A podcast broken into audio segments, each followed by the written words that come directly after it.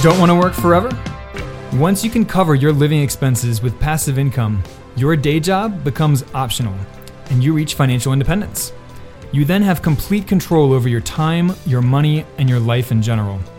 Spark Rental founders Denny Suplee and Brian Davis, me, are here to help you build rental income, ditch your day job, and do what matters most to you. So on that note, let's jump into today's episode, which, like all of our episodes, was recorded live. Hey guys. Hi, everyone, and welcome to Spark Reynolds Facebook Live and podcast. And, whew, sorry, I'm a little out of it here. that, that's been a day, huh? Yeah, it, it has been one of those days. Anyway, well, it's tax season. And that everyone's is. favorite time of year, right? Why it is that way. Um. Anyway, last time uh, Brian and I spoke about how to get a loan for an L L C-owned company. Last week I had a big tech issue, so we kind of missed last week, and I think that's the first time we've missed in I don't know how long. Well, you um, know, it was vacation. I, I was on vacation traveling. You know, you were on was, a, an emotional vacation. Yes, yes. Um, This week, we're going to be, you know, it's that time of year, as Brian was just saying, and we're going to be discussing rental property tax deductions. Just kind of an overview. Um, I don't know about y'all, but this time of year definitely can stress me out a bit. So any kind of little tips is helpful. So um, please let us know where you're tuning in from. Um, this is definitely interactive. A very relaxed, you know, throw in your questions, even if it doesn't have to do with taxes. Let us know what your question is. Um, and if you have any ideas for um, things you would like us to discuss, throw that in the chat too. Um, we, we welcome that. So with that being said, Brian, start us off. Tell us some, some of these tax deductions.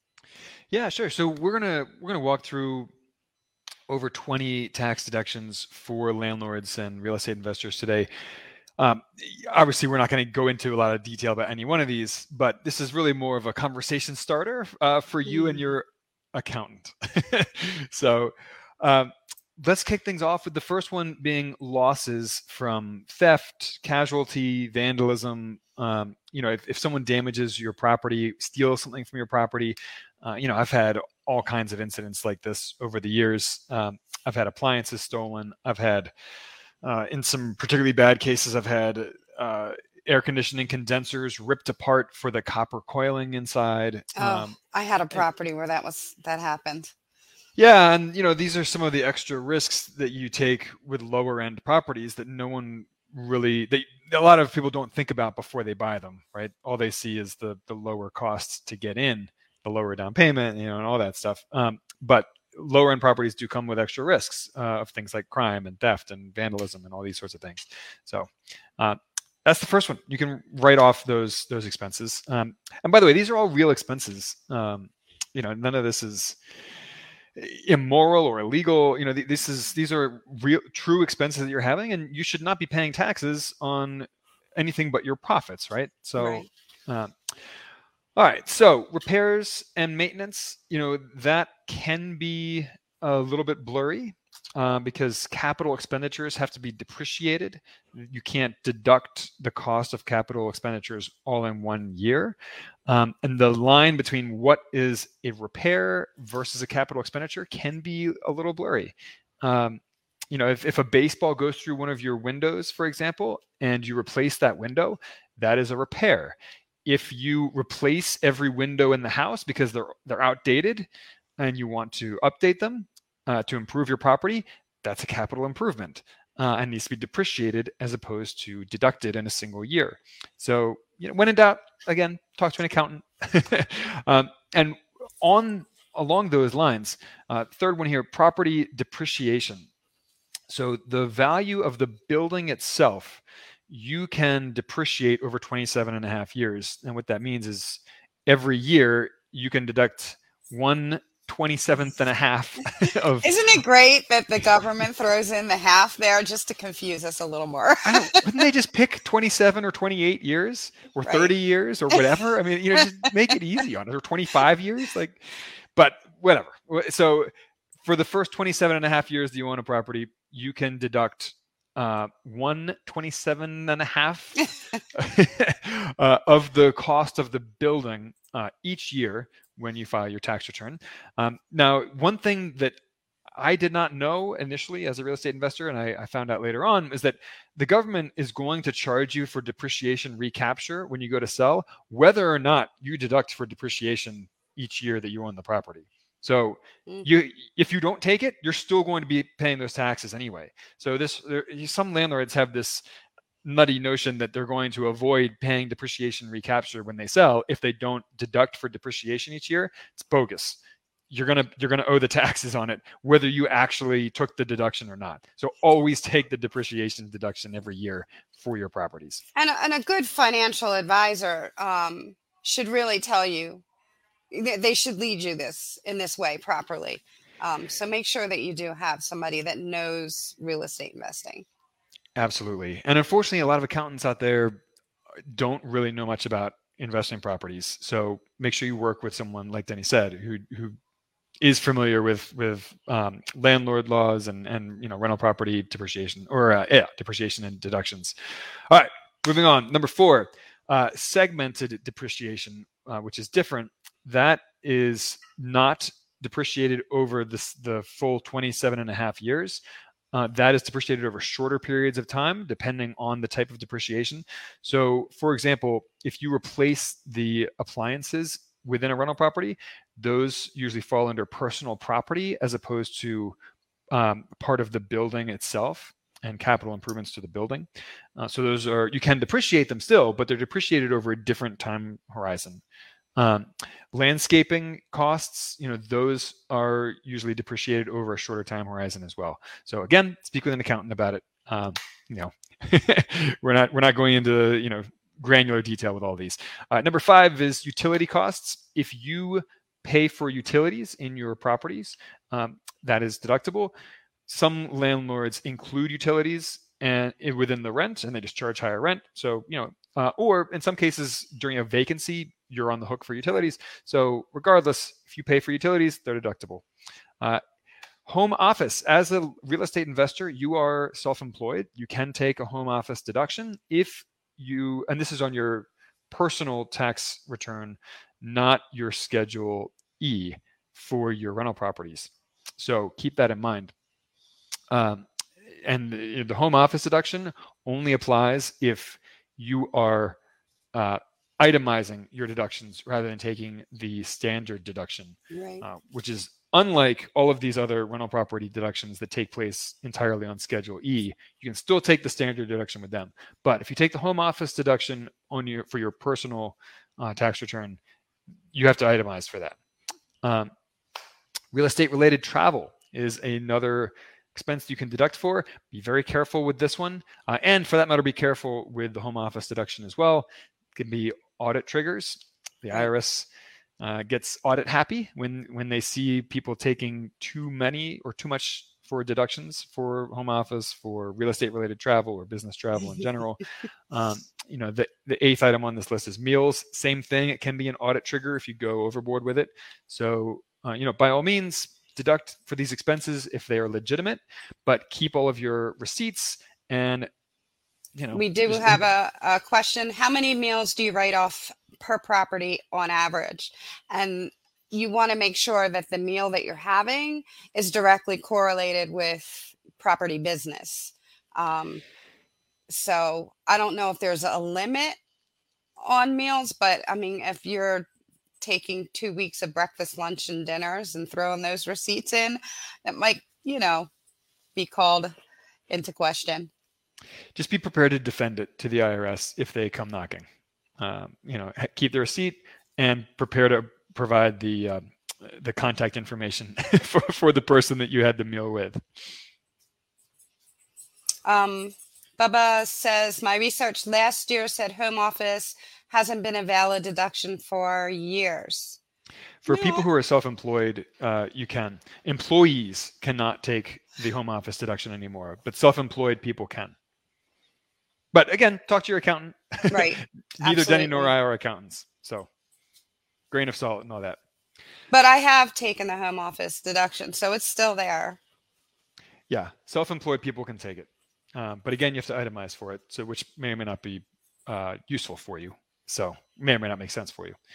All right, number nine is certain closing costs. Um, some closing costs can be deducted this year when you buy a property. Some have to be depreciated over time. So again, speak with an accountant about that, but some closing costs are deductible entirely in this year. And even the ones that have to be depreciated over time, you can still take that as part of your depreciation deduction this year. Uh, and by the way, we have a, um, if, if you are confused about depreciation and how that works, we have an article about that, and we have a free rental property depreciation calculator. So we'll include a link to that in the comments here. Um, there is a link already for the article, and I'll throw the calculator in momentarily. Oh, the calculator is built into that article, Denny. So oh, it's okay. There we go. It's in there. Uh, all right. Number ten is property management fees. Those can be deducted. Uh, that's a pretty straightforward one. Number eleven, rental property insurance and rent default insurance. And actually, so Denny, I meant I meant to include a, a link in here for where people can sign up for rent default insurance. Um, but so rental property insurance, you're familiar with that. That's that's pretty straightforward as well. You can deduct that expense. Uh, rent default insurance, a lot of people are less familiar with. If the tenant stops paying the rent, if they default on the rent, then you file a claim with your rent default insurance, and they they make the monthly rent payments for you until you have replaced that tenant with a new paying tenant, uh, or until your old tenant catches up the rent. Um, but either way, you keep collecting your rent payments regardless of whether you have a deadbeat tenant in there who stops paying the rent. Uh, and that is also deductible as an expense. So um, I'm a big fan of rent default insurance. I have used it myself before. I have filed claims with it before. I have found it much easier to uh, file a claim and start collecting those rent payments from the insurance company than I expected it to be. So uh, anyway. Worth uh, worth checking out. And I believe, so I think it's uh, sparkrental.com slash steady is the uh, the link for checking out. I, some rent, I will be putting it in momentarily. And it's pretty affordable. I, I think you're, for the average rental property, you're looking at like four hundred bucks a year, four hundred fifty bucks a year. Um, and it's a great like sleep soundly at night kind of, kind of thing. Uh, you know, you, it's, yeah, just having that that reassurance that you're not going to have problems with uh, rent defaults is is worth the peace of mind. All right, moving on. Uh, number twelve, mortgage interest for your rental property loans. It's also one that a lot of people are pretty familiar with, so we don't need to spend a ton of time there, but you can deduct the, the interest you pay on your mortgages for your rental properties. Um, mortgage insurance, um, that is one that only really applies if you're house hacking, um, because rental property mortgages don't charge uh, mortgage insurance. So, um, But it's it's still it's still there as a possibility.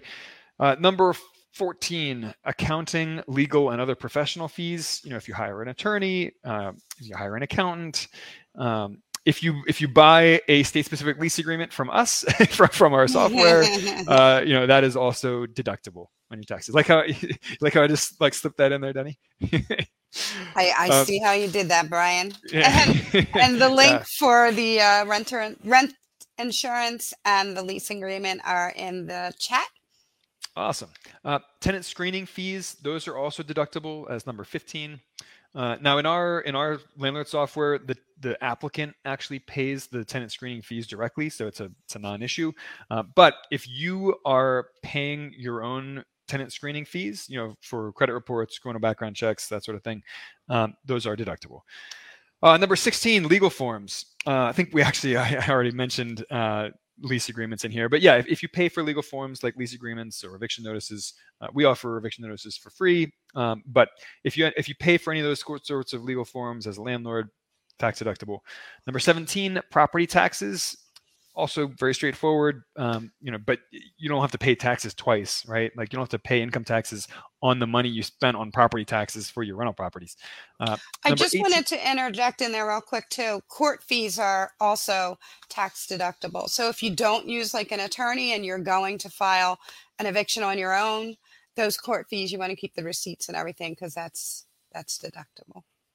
That is a great point. Uh, yeah, it's another great example of of legal fees being tax deductible.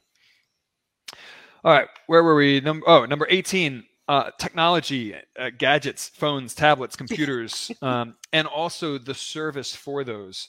Um, you know, your your phone bill, your internet bill. Uh, those can be tax deductible if you use them for business purposes um, as a landlord.